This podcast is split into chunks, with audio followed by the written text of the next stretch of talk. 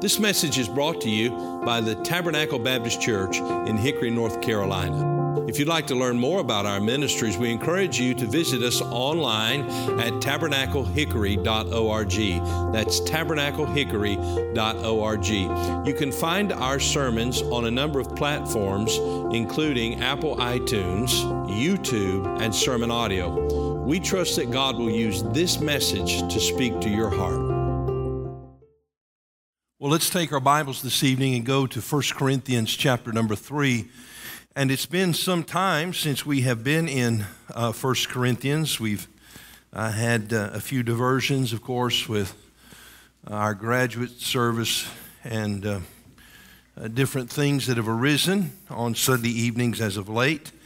Uh, but now we come back to 1 Corinthians chapter number 3. You will remember that it was the Apostle Paul who went to Corinth and began to preach the gospel there. A church sprang forth from his evangelistic efforts, his missionary efforts, and uh, there was great opposition, of course, but God continued to bless. They were uh, kicked out of uh, the synagogue, and so the church moved next door to a house that was next to the synagogue, and the church began to flourish and grow the Apostle Paul had a ministry there for 18 months, uh, which was a, a very long duration in his ministry, staying in one place. And God used him greatly, and this church sprang forth. Uh, we know that the city of Corinth was a wicked city, and uh, not much unlike the culture in which we live today filled with immorality and idolatry. And the Apostle Paul is writing to the Corinthian church, and as he writes to them, of course, he is dealing with the division that has been the main, main theme or the major theme of what we have looked at thus far is the division that was within the church. And the root cause of that division was their affinity toward uh, different personalities. Some said, I am of Apollos. Others said, I am of Paul. And others who said, I am of Cephas or of Peter. And so the people began to be divided by their loyalty to individuals. The Apostle Paul, who's been dealing with that, is speaking to them concerning this division, that it was a characteristic of their pride, it was a characteristic of their carnality, and he is writing to bring them back to the centrality of the person of the Lord Jesus Christ. When last we looked at chapter 3, we looked at verses 1 through 9, and this thought, Are ye not yet carnal? Because of the divisions among them, it revealed their carnality. That is, their dependence upon the natural mind. And we are constantly, as believers, in a battle, a struggle between the law of the Spirit and the law of the flesh. The law of the flesh uh, brings our mind into carnality and thinking according to the flesh and the things of this world. The Apostle Paul is trying to direct them, as he writes under the inspiration of the Holy Spirit, to think spiritually, to think biblically and truthfully. As we come to 1 Corinthians chapter number 3 and verse number 10, we find that he is continuing along this theme. And to help illustrate this truth, he draws a picture to help them understand uh, the church and the way that God views the church. Notice, if you will, we'll back up and look at verse 9. For we are laborers together with God, ye are God's husbandry. And he's used that picture in the previous verses to explain that one sows, one waters, another reaps but they are all sharing in the labor, uh, the individuals. And so, therefore, they're working for one common purpose and they should not be divided. Then he says in verse number nine, at the conclusion of verse nine, ye are God's building. And then we pick up in verse 10 according to the grace of God which is given unto me as a wise master builder, I have laid the foundation and another buildeth thereon, but let every man take heed how he buildeth thereupon. For other foundation can no man lay than that which is laid, which is Jesus Christ. Now, if any man build upon this foundation gold, silver, precious stones, wood, hay, stubble, every man's work shall be made manifest, for the day shall declare it, because it shall be revealed by fire. And the fire shall try every man's work of what sort it is. If any man's work abide, which he hath built thereon, he shall receive a reward. If any man's work shall be burned, he shall suffer loss. But he himself shall be saved, yet so as by fire. Know ye not that ye are the temple of God, and that the Spirit of God dwelleth in you? If any man defile the temple of God, him shall God destroy. For the temple of God is holy, which temple ye are. Let no man deceive himself. If any man among you seemeth to be wise in this world, let him become a fool, that he may be wise. For the wisdom of this world is foolishness with God, for it is written, He taketh the wise in their own craftiness. And again, the Lord knoweth the thoughts of the wise, that they are vain. Therefore, let no man glory in men. For all things are yours, whether Paul or Apollos or Cephas or the world or life or death or things present or things to come, all are yours. And ye are Christ's, and Christ is God's. I want us to pray together. Let's ask the Lord to speak to us by His Spirit. Father in heaven, we pray as we come to your word that you would uh, enable us in these moments to receive your truth and to learn it, to apply it to our lives. And as we think of that moment of judgment, that all of us will stand before you and give an account for the deeds done in our bodies. With the opportunity that you've given us in these days, I pray that the solemnity of that moment will stir our hearts, that we will be awakened that we as a church and individually as believers will stand before you and give an account. So I pray that you would help us to learn with that in mind, with that awaiting us, that we would labor here faithfully, fervently for you in the power of your Spirit. That you would cleanse us from sin, that you would awaken us, Lord, to your work and what you're doing, that you would deliver us from ourself and our selfish attitudes, that we might devote ourselves to you and to your service to bring glory and honor to you. We ask this in Jesus' name. Amen. Here, the Apostle Paul gives us the picture of a building that is being built, a construction project, and, and uh, he is using that imagery to help them understand uh, the purpose of the church and how that they are to labor in the church and how that they are to protect the church. So the title of the message this evening is The Builders and the Building. The Builders and the Building. The building is the church. We understand that the true builder of the church is the Lord Jesus Christ. He said, I will build my church, and the gates of hell shall not prevail against it.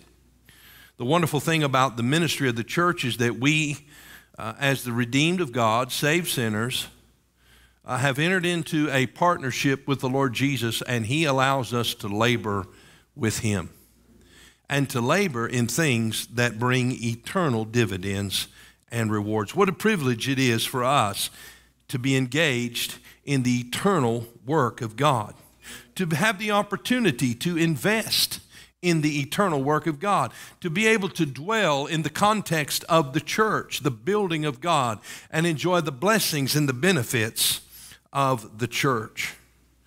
I want us to note a, th- a few things this evening. Number one, we'll see the foundation of the building. Secondly, we'll see the examination of the building. And then finally, uh, we'll note the occupation of the building. Well, let's begin where all buildings begin with the foundation. Uh, we note here in verse number 10 according to the grace of God which is given unto me as a wise master builder, I have laid the foundation, and another buildeth thereon. But let every man take heed how he buildeth thereupon, for other foundation can no man lay than that is laid, which is Jesus Christ. So here we have the foundation of the building. And what is the foundation of the building, the foundation of the church? It is the Lord Jesus Christ Himself. The foundation of this church, the foundation of every Bible believing, Bible preaching church, every true church in the world, that church is built upon the foundation of the person of the Lord Jesus Christ. I invite you to turn with me to the book of Ephesians, chapter number 2. Ephesians, chapter number 2, the Apostle Paul, speaking to these believers at Ephesus who were once strangers and aliens from the Lord have now been received into the family of God and made heirs and joint heirs with the Lord Jesus. They become fellow citizens with the saints. And we pick up in verse number 19 in that truth. And the Apostle Paul writes, and he says, Now therefore ye are no more strangers and foreigners, but fellow citizens with the saints and of the household of God, and are built upon the foundation of the apostles and prophets, Jesus Christ Himself being the chief cornerstone, in whom all the building, fitly framed together, groweth up unto an holy temple in the Lord, in whom ye also are builded together for an habitation of God through the Spirit. So we find the picture of the building used here again in the book of Ephesians concerning the church. It is pictured as a building. And what is the foundation? The foundation is that of Jesus Christ Himself. He is the chief cornerstone. The cornerstone was very important. It needed to be straight, it needed to have uh, the, the, the linear integrity that the building would be preserved by and held to. And, and it needed to be a stone that all the other stones could be joined to. And by nature of joining those stones to the foundation, to the chief cornerstone, then the other stones that would be joined to those stones that had already been joined to Christ would be kept in line and be a part of the structure. The Lord Jesus Christ is given him is given to us his word. The word of God is the revelation of the Lord Jesus Christ all that He wants us to know of Himself and of ourselves, and how we can know Him, and how we are to please Him, and what plans He has for us. All that He has for us and all that He reveals to us is revealed to us in the pages of God's Word. And so the church is built upon the foundation of the Lord Jesus Christ. The apostles and the prophets delivered to us the message of the Lord Jesus Christ. They, inspired by the Holy Spirit, have recorded for us the very thoughts, the very words that reveal to us the person of the Lord Jesus Christ.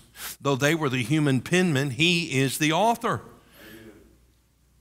And the author has revealed to us His mind. So the foundation is the Lord Jesus Christ. Uh, the foundation of the church and the lives of believers is the truth of Christ, the Word of God. We are built upon that foundation. The Apostle Paul, speaking of the church, said in 1 Timothy 3 and verse 15 that it is the pillar and ground of the truth. The church is here built upon the truth, proclaiming the truth to a lost and dying world. So we understand the foundation of the building is none other than the Lord Jesus Christ Himself and the truth of His Word. Now, the founder of the Corinthian church in this instance is the Apostle Paul. Uh, we understand that it was Paul who came to Corinth and proclaimed the message of the gospel. And in verse number 10, he's, as he is writing to them, he said, I uh, was uh, given the grace of God. He said, The grace of God which is given unto me as a wise master builder. Uh, the word architect derives from this term. The Apostle Paul said, I want you to know that I came to Corinth and proclaimed the message of Christ, and many were saved. And we began to uh, function as a church according to the truth of God's Word. What does an architect do? He designs the building, he, he lays out the plans, and he tells the builders and those who are helping him uh, to build according to the plan.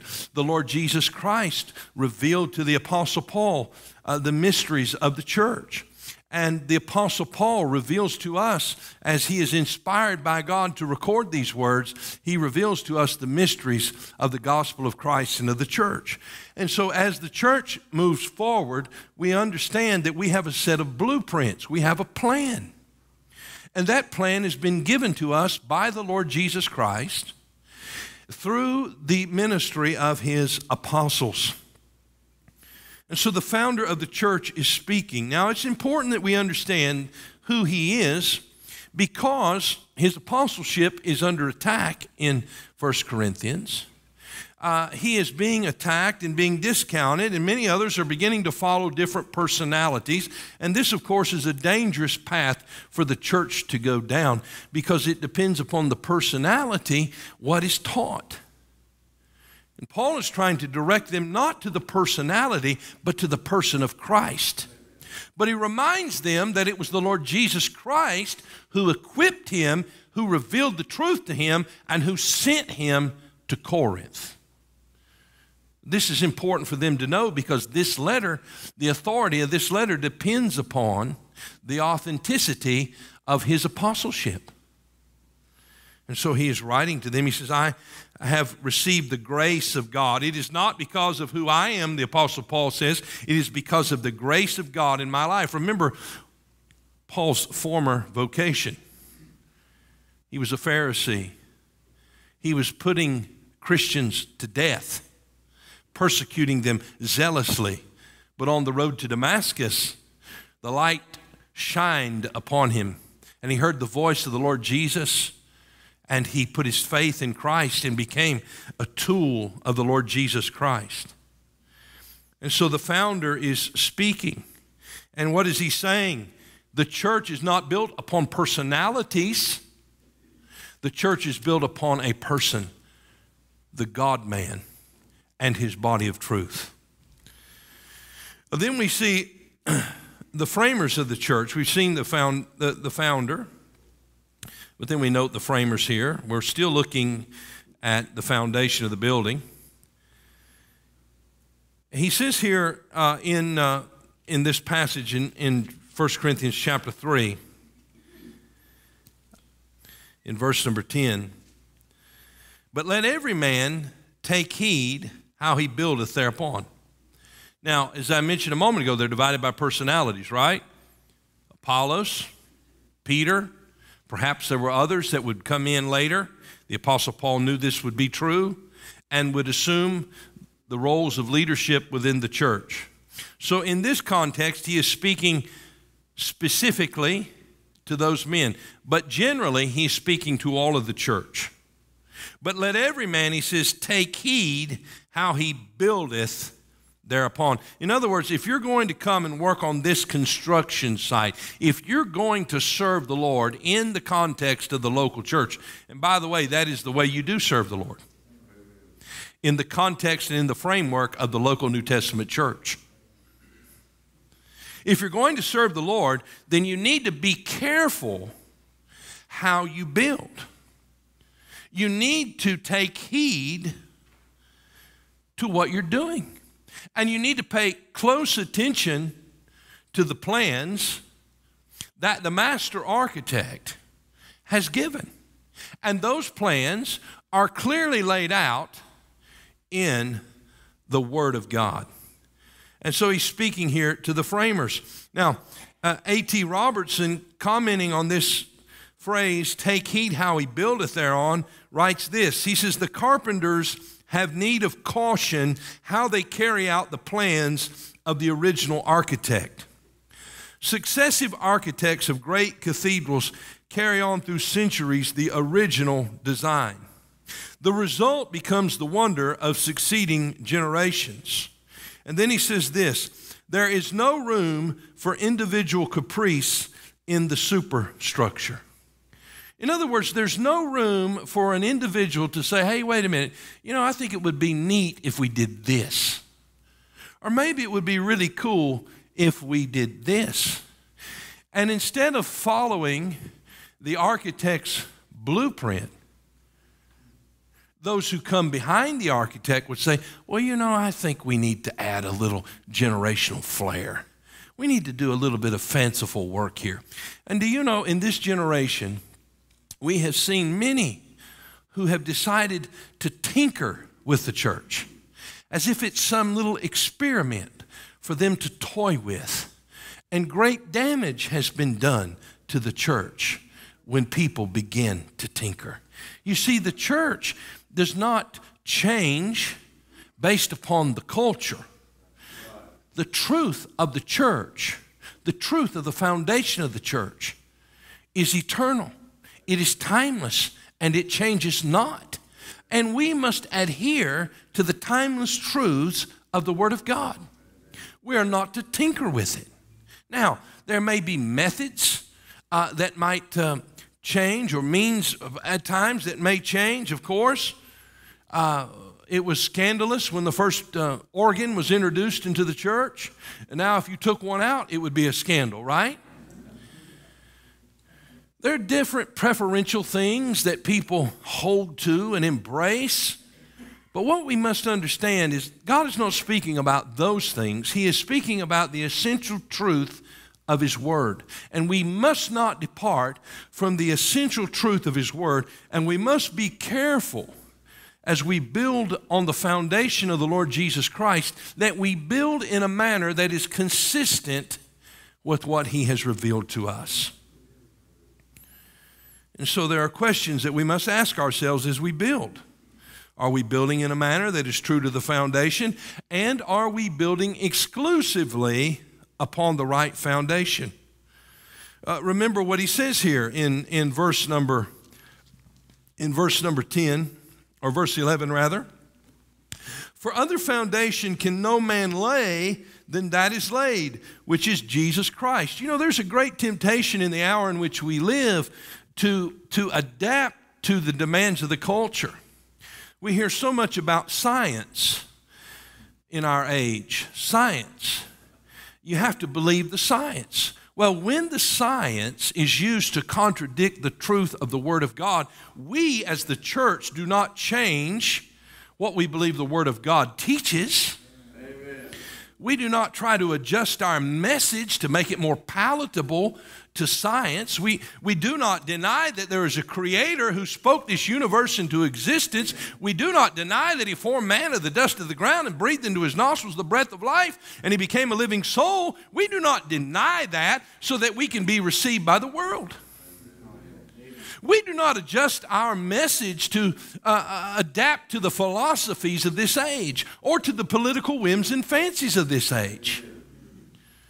Just this week, we saw uh, a video clip of a, of a student in Texas who was a valedictorian of her class, and uh, she changed her uh, speech, her commencement speech, to address the subject of abortion and to speak with passion about uh, the need for her to have the right to put a child to death in her womb. And she was applauded by the world. And I'm going to say that while the world applauds, the Lord's heart is broken. And God has revealed His truth. And we don't, we don't change what we believe about gender, about sexuality, about morality and marriage. And we, we do not change who we are to, to fit the whims and fancies of this world. And we must be careful that we're building exclusively upon the right foundation. And I want you to know that within the context of the church at large, in our nation. We're seeing a great divide, a growing chasm between those who will remain faithful to the Scripture and the Word of God and those who will capitulate to the spirit of this age. It's becoming clearer and clearer every day. We must ask ourselves are we building on the right foundation? It's important for the framers to consider that question concerning the foundation. We must follow the plans of the architect and not deviate from them. Because one day there would come someone into Corinth who would introduce doctrine contrary to that which Paul had taught them and that which Christ had revealed through Paul. We see, secondly, not only here the foundation of the building, but secondly, the examination of the building. You see, the building, the structure that is being created here in Hickory, North Carolina, will one day face inspection. And the inspector is the Lord Jesus Christ. As individual believers, we also will face a time of inspection where we are examined by the Lord Jesus Christ. Notice in verse number 12 Now, if any man build upon this foundation gold, silver, precious stones, wood, hay, stubble, every man's work shall be made manifest. Uh, let's look at that phrase every man's work shall be made manifest. You know, it may not be, and most likely is not always clearly apparent in our day exactly what the quality of the workmanship that we do. It may not be clear to others. Some may think that we're doing a good work. Some may be enamored, as maybe they were with Apollos, by his eloquence to say, Man, I'll tell you what, that guy, he's really got it. He's, he's doing something great. Or Peter by his boldness. Let me tell you, that Peter, I, I like to hear him. I mean, it's amazing what he's done for the Lord. Or, or by Paul and, and his wisdom and his knowledge, though he had stammering speech. He said, I want to tell you that Paul, he can really get it done. But the truth of the matter is that no one knows our hearts, our motives. No one knows exactly if we're working in the power and the energy of the Spirit of God or if we can labor in our flesh at times. But God does know. And He said, There is coming a day when the church will come before me and I will examine it. I will examine the building, I will examine the builders. Every man's work shall be made manifest. He says, For the day shall declare it. What day is he speaking of? He's speaking of the day of judgment. The day of judgment. He says, The day shall declare it. It may, as I said a moment ago, may not be readily apparent to us today. That's why there's great danger in us making a judgment concerning the work of others. Romans 14 warns us of that.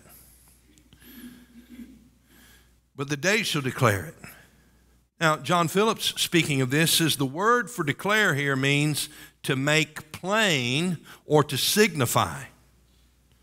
Then he writes, How many issues there are that will be made plain enough at the judgment seat of Christ? We can think of such things as unconfessed sin. Well, we could stop right there, couldn't we? Unconfessed sin. That'll be made plain. Wrong influence, ruined lives, wasted time and talents, squandered opportunities, neglect of spiritual things, indifference to God's word and God's will, prayerlessness, worldliness, and carnality. All such things will be reviewed in the presence of the Lord who bought us with his own blood. How ashamed we shall be of all such things. I'll tell you, it's a terribly convicting paragraph to read. Because as I'm reading it, I'm thinking about my own situation. I remember as a young person, I was engaged in something that I should not have been engaged in. And the person who was with me is a young person as well and said, You know, we're going to stand before God and give an account for this. It's amazing how that we're aware of this to a greater degree, oftentimes, in our youth than we are as adults as we grow older and we become more indifferent, we just seem to make that an inconvenient truth for us. So we put it on the back burner. I remember those words that were spoken to me that day. I've never forgotten them. we're going to stand before God. I didn't want to hear those words at that moment, but I heard them. We've grown terribly insensitive, haven't we? To the Word of God and the voice of the Holy Spirit. Oh, how those words ringing in our hearts would direct us in our energies and our entertainments and our conversations and our investments. We're going to stand before the Lord. The day shall declare it. It shall be revealed by fire. This is the fire of God's holy judgment. It will reveal the nature of the work that has been done. Now, we cannot confuse this with the judgment of sinners because this is not the judgment of sinners, it is the judgment of the saints. You and I, who know the Lord Jesus, will not be judged for our sins. The Lord Jesus bore the judgment of our sins upon the cross of Calvary. Praise be unto God. As Adrian Rogers used to say, if I had to pay for one half of one sin, I'd die and go to hell for all eternity. I'm glad that He paid for all my sin. So I'm not going to be judged for my sin, but I will be judged for my service. The judgment of sinners will take place at the great white throne judgment. After the millennium and prior to the creation of a new heaven and a new earth, the Lord will judge the dead those who denied him, those who rejected him. And they will be cast into the lake of fire for all eternity. That's the great white throne judgment, the judgment of sinners. The judgment of the saints in this age during our time is happening concerning our sonship. Hebrews chapter 12 and verse number 5 tells us that the Lord chastens his children. He deals with us as sons. He does so to correct us. And He is judging us while we live our lives today. But the judgment that is being referred to here in 1 Corinthians chapter number 3 is the judgment seat of Christ. It is a future judgment. Paul wrote of it in Romans chapter 14 and verse number 10. He said, But why dost thou judge thy brother, or why dost thou set at naught thy brother? For we shall all stand before the judgment seat of Christ. All Christians will stand before the Lord Jesus Christ, every one of us. You say, well, you know, I, I don't really like to, I don't like to stand up in front of the church and I don't like to be called out individually. I, am not comfortable with that. I want you to know that whether you like it or not, that day is coming. And we need to prepare for that day. It's examination day. Uh, when I was in school at the University of Tennessee, I worked the midnight sort at United Parcel Service, and so I would get off at 2:33 in the morning and oftentimes had to be at class at 7.50 uh, you can imagine that i missed a few classes i remember I, I took a speech class it was a pretty easy class i had an a in speech but my teacher gave me a c because i missed so many classes i wasn't happy about that but i valued my sleep more than i did my grade i guess but I keep having this dream. And here I am now, 52 years old. I've been out of college for 30 years nearly. And I keep having this dream that it's test day. I wake up in my dream, not literally, but in my dream. I wake up and I realize that I have a test and I haven't studied the subject at all. And it's just a terrifying dream. But I want you to know that we will all stand before the Lord. And more terrifying than taking a final exam when you haven't been to the first class or read the first page or done the first assignment is when we stand before God and give an account for what we have done for Him as His servant. when we have done nothing. That's the judgment that awaits us. 2 Corinthians chapter 5 and verse 9, wherefore we labor that whether present or absent we may be accepted of him. For we must all appear before the judgment seat of Christ. Do you believe the Bible? If I were to say to you, you know, listen, you don't need to worry about that. That verse, don't, don't even pay attention to that. Do you know what you would do? You would say, Pastor, your vacation wasn't long enough. It's time for you to go. But the truth is, practically, in the way in which we live our lives, often we live as if that verse isn't true. But it is. What a convicting, sobering truth. For we must all appear before the judgment seat of Christ, that everyone may receive the things done in the body. That means in this life, according to that he hath done, whether be good or bad, knowing therefore the terror of the Lord, we persuade men but we're made manifest unto God. And I trust also are made manifest in your own conscience. Now, what will we be judged for? Well, we're, we're told here that we're going to be judged for the quality of our work. How is the quality of our work valued? Well, he gives us comparisons, pictures, imagery that help us understand.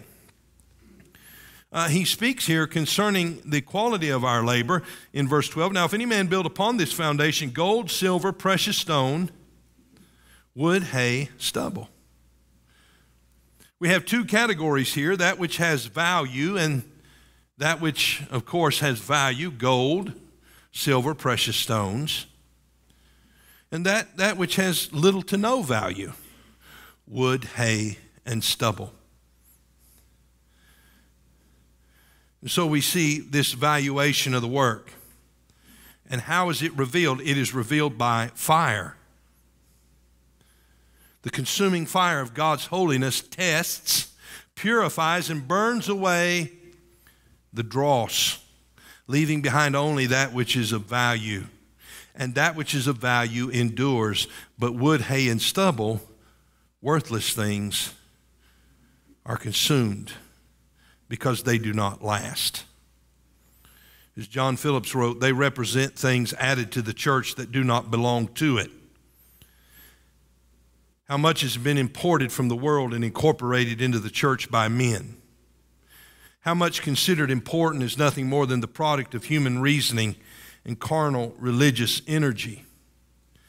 At Corinth, Paul doubtless had in mind the wisdom of men, things men thought important to add to the church, but really had no part in vital Christianity. In his letter to the Colossians, for example, Paul attacks intellectualism, ritualism, legalism, mysticism, and asceticism. All the paraphernalia, indeed, of man made religion and all foreign to the New Testament Christianity. Yet, all considered by some as important features of the church. So, what does he judge us according to? Well, the faithfulness of our labor. Are we faithful to, to serve him? Are we faithfulness to build on the right foundation? How about the extent of our opportunity? Not all of us have the same opportunity. But as we're given opportunity, then we must do something with that opportunity. The purity of our motive. Why is it that we're serving the Lord? Is it to be seen of men?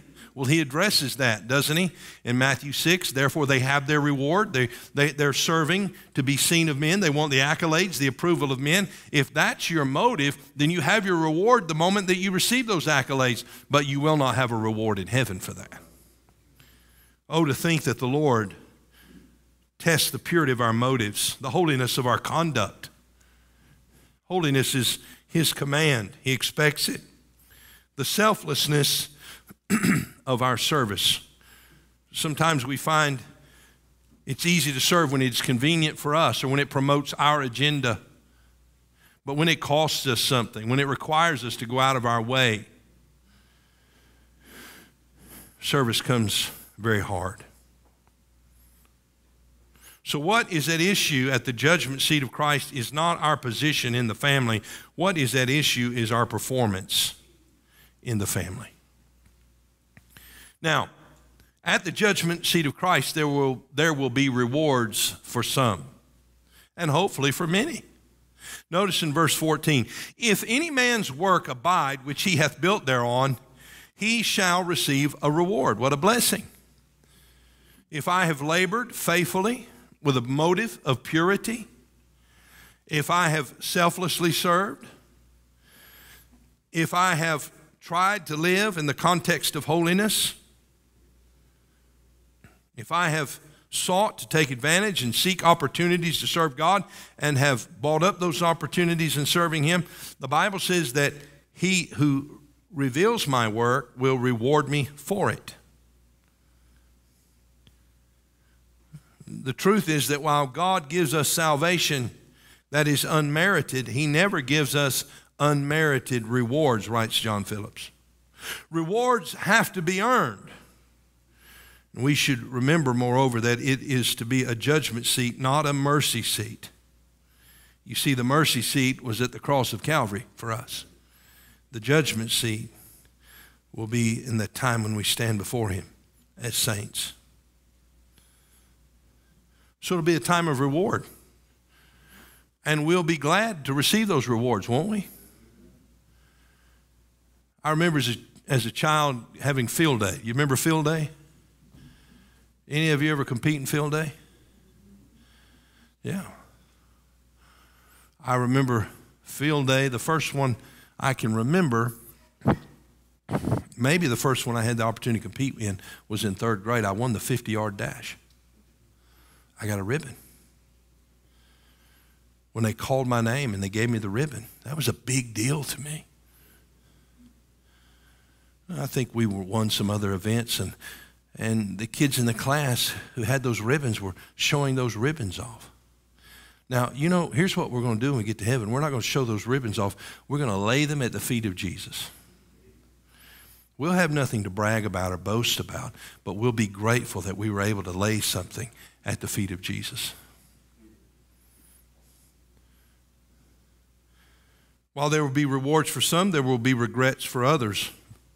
Verse 15 if any man's work shall be burned, in other words, if it doesn't pass the test, if it's not gold, silver, and precious stone, if it is wood, hay, and stubble, well, the fire will consume wood, hay, and stubble. He shall suffer loss. In other words, his labor that wasn't pure in motive, that wasn't faithful to God's word, his labor that was designed to promote self, that labor will be consumed. That labor that was not done in the power and the energy of the Holy Spirit will be consumed. And it will burn away. And it will not endure. But he himself shall be saved, yet so as by fire. In other words, the fire will not touch him, the fire will only touch his work. His work. A sobering truth, isn't it? We're going to stand before God. We see, thirdly, the occupation of the building. You see, once the building has been erected, once it is passed inspection, then it's to be occupied. And so there's a reminder here concerning the purpose of the church. Notice it in verse 16 Know ye not that ye are the temple of God, now, he's speaking to them as a church. He's also speaking to them individually, and he'll speak to them more in the context of their individual souls a little bit later in this chapter, or in this book, rather, not in this chapter. But he's speaking to them concerning the church at large. Know ye not that ye, all of you together, are the temple of God, and that the Spirit of God dwelleth in you? If any man defile the temple of God, him shall God destroy. For the temple of God is holy, which temple ye are. You see, the church is the habitation of God through the Spirit. That is exactly what Paul said in Ephesians 2 and verse 21. And 22. In whom all the building fitly framed together groweth up unto an holy temple in the Lord, in whom ye are also builded together for an habitation of God through the Spirit. The church is the habitation of God. God dwells in his church. We are the body of Christ. He inhabits his body by his Spirit. Therefore, you need to understand that the church belongs to Him, and therefore, you and I need to be very careful not to do any damage to the church, not to defile the church, not to defile it with false teaching, not to defile it with impure motives, not to defile it with some reckless ambition not to defile it with some degrading talk or wicked practice or gossiping tongue. You see, the Lord takes His church very seriously. If someone were to walk up to you, sir, and begin to say degrading things about your wife, how would you respond? Well, I know how some of you would respond. That's why I wouldn't do that. Number one, I wouldn't do it anyway, but I certainly wouldn't do it because, because I wouldn't want I wouldn't want to receive the blow. The Lord said, if you destroy my church, you need to understand something. I'll destroy you. That's a very serious thing. We live in an age where it's popular. It's praised for people to bring destruction to the church. And they're very clever in how they do it. But they need to understand they're talking about the Lord's bride. The purpose of the church, we're a habitation of God through the Spirit. But then he speaks in verses 18 and 19 of the peril of the church. You see, while the Lord is dwelling within us, occupying this building, there is a peril that we are all subject to, be deceived by. Verse 18, let no man deceive himself. If any man among you seemeth to be wise in this world, let him become a fool, that he may be wise. For the wisdom of this world is foolishness with God, for it is written, He taketh the wise in their own craftiness. And again, the Lord knoweth the thoughts of the wise, that they are vain. Here is the peril it is the danger of deception by the spirit of this world. There is within our carnal flesh a desire to be approved of a desire to elevate our carnal mind and our human reasoning above God's truth. Now, education is not being condemned here. But the pursuit of wisdom apart from God is being condemned here, and the danger of it. And this was a danger that was, that was extremely, extremely threatening in Corinth, where philosophy was loved. Some new thing to be taught, some new thing to be heard. The Bible speaks of those ever learning and never able to come to the knowledge of the truth. Why? It is because they have rejected the person of the Lord Jesus. In fact, the Bible tells us that the natural man, that's the man without Christ, the man who doesn't know the Lord, he doesn't receive the things of the Spirit. They're foolishness to him. And so the world considers the message of the cross, the preaching of the cross, foolishness. But that foolishness that the world sees is the wisdom of God. There's a paradox here. And God views the wisdom of this world apart from Christ as foolishness. And so he warns us of the danger that we could be deceived in embracing the doctrines of the world. And in so many places today, you see an interweaving of biblical truth and worldly philosophy. And let, well, let me tell you what it leads to it leads to destruction. Amen. Follow the pattern. And then we note lastly here in verses 21 through 23 the provisions of God for the church. You see, the building's going to be occupied. That's the purpose of it, occupied by the Spirit. But be aware of the danger, the danger that we would fall into deception and not be submitted to the Spirit, but to the Spirit of this age. And then understand that God has provided something for us here in verse 21. Therefore, let no man glory in men. Now, let's go back to the problem. What was the problem in Corinth? They were divided, there was contention. What was the, what was the, the, the, the main issue in their contention? Some said, I am of Paul. Others said, I am of Apollos. Others said, I am of Cephas. So they're divided along the lines of personalities. They're glorying in men. Verse 22 whether Paul or Apollos or Cephas. In other words, why in the world would you be divided by those people? They are not people that you build your life upon, they are simply the provision of God to you. Now, Ephesians chapter 4, would you go there quickly?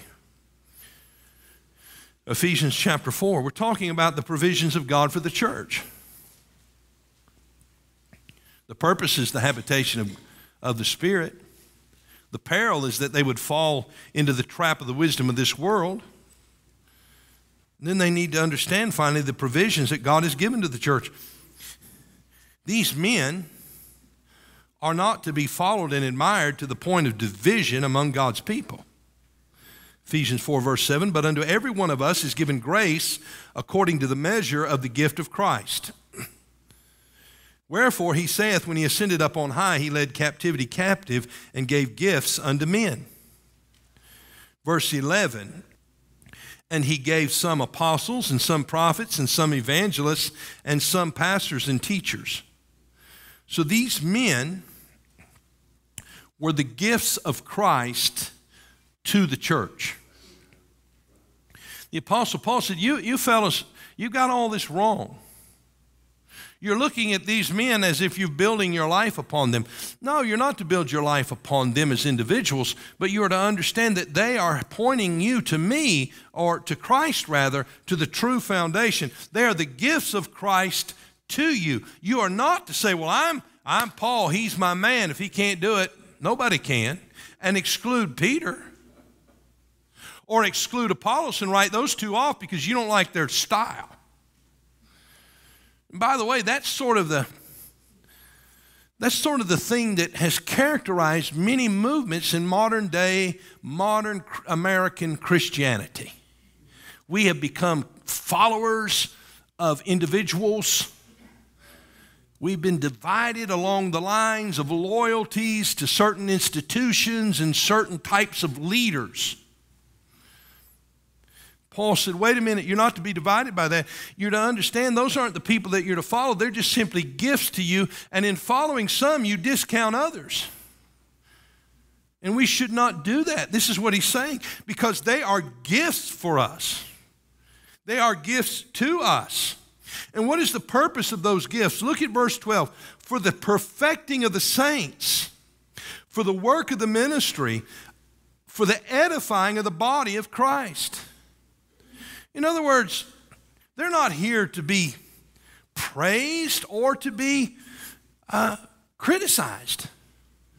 They are simply here as my messengers, as my builders. They, they have showed up at work this day to help build my church. They're building you up. You see, if you're going to have anything built, you're going to have to have people come in. You're going to have to have electricians, and you're going to have to have framers, and you're going to have to have guys who can uh, hang drywall, and you're going to have to have plumbers. Do I hear an amen? And and you're going to have to have roofers, and you're going to have to have landscapers. You say, Well, I don't like those guys. I mean, I like the framer, but I don't like the rest of them. Well, your house is not going to be finished, is it? Sorry, I forgot the HVAC. it's a sure way to get an amen. I mean, you got to have the HVAC guys, don't you? How could you ever overlook them? I like that HVAC guy. But if there's no structure to put the heat and air unit in, then I don't have a house. You see, all of these are gifts to us. They're all necessary. Paul is necessary, Apollos is necessary. Peter is necessary. They are yours. Look at the text. Whether Paul or Apollos or Cephas or the world or life or death or things present or things to come, all are yours. God has given these gifts to you. And ye are Christ's and Christ is God's. I don't have time to give a thorough explanation of these verses, but what we see here is the provisions of God for the church. Pastors and leaders, preachers, evangelists, Sunday school teachers, nursery workers, choir members, HVAC people, plumbers are gifts of God to the church. And so he says, quit fighting about who your loyalty lies with. Put your loyalty with Jesus. Listen to these people that God has sent to you. Don't discount one because of your preference for another. Don't be divided, be unified. You're going to stand before the judgment seat of Christ and you're going to give an account. And may God help us to build with gold and silver and precious stones. Thank you for listening to this message from Tabernacle Baptist Church. We pray that God has used His Word to speak to your heart today. If you'd like to learn more about the ministries of Tabernacle Baptist Church, you can go to our website, tabernaclehickory.org. That is tabernaclehickory.org. There you'll find additional resources that we pray God will use to be a help to you. If the Lord should lead you to partner with us or make a donation online, you'll find a link provided on the website at tabernaclehickory.org. May God bless you and thank you for listening.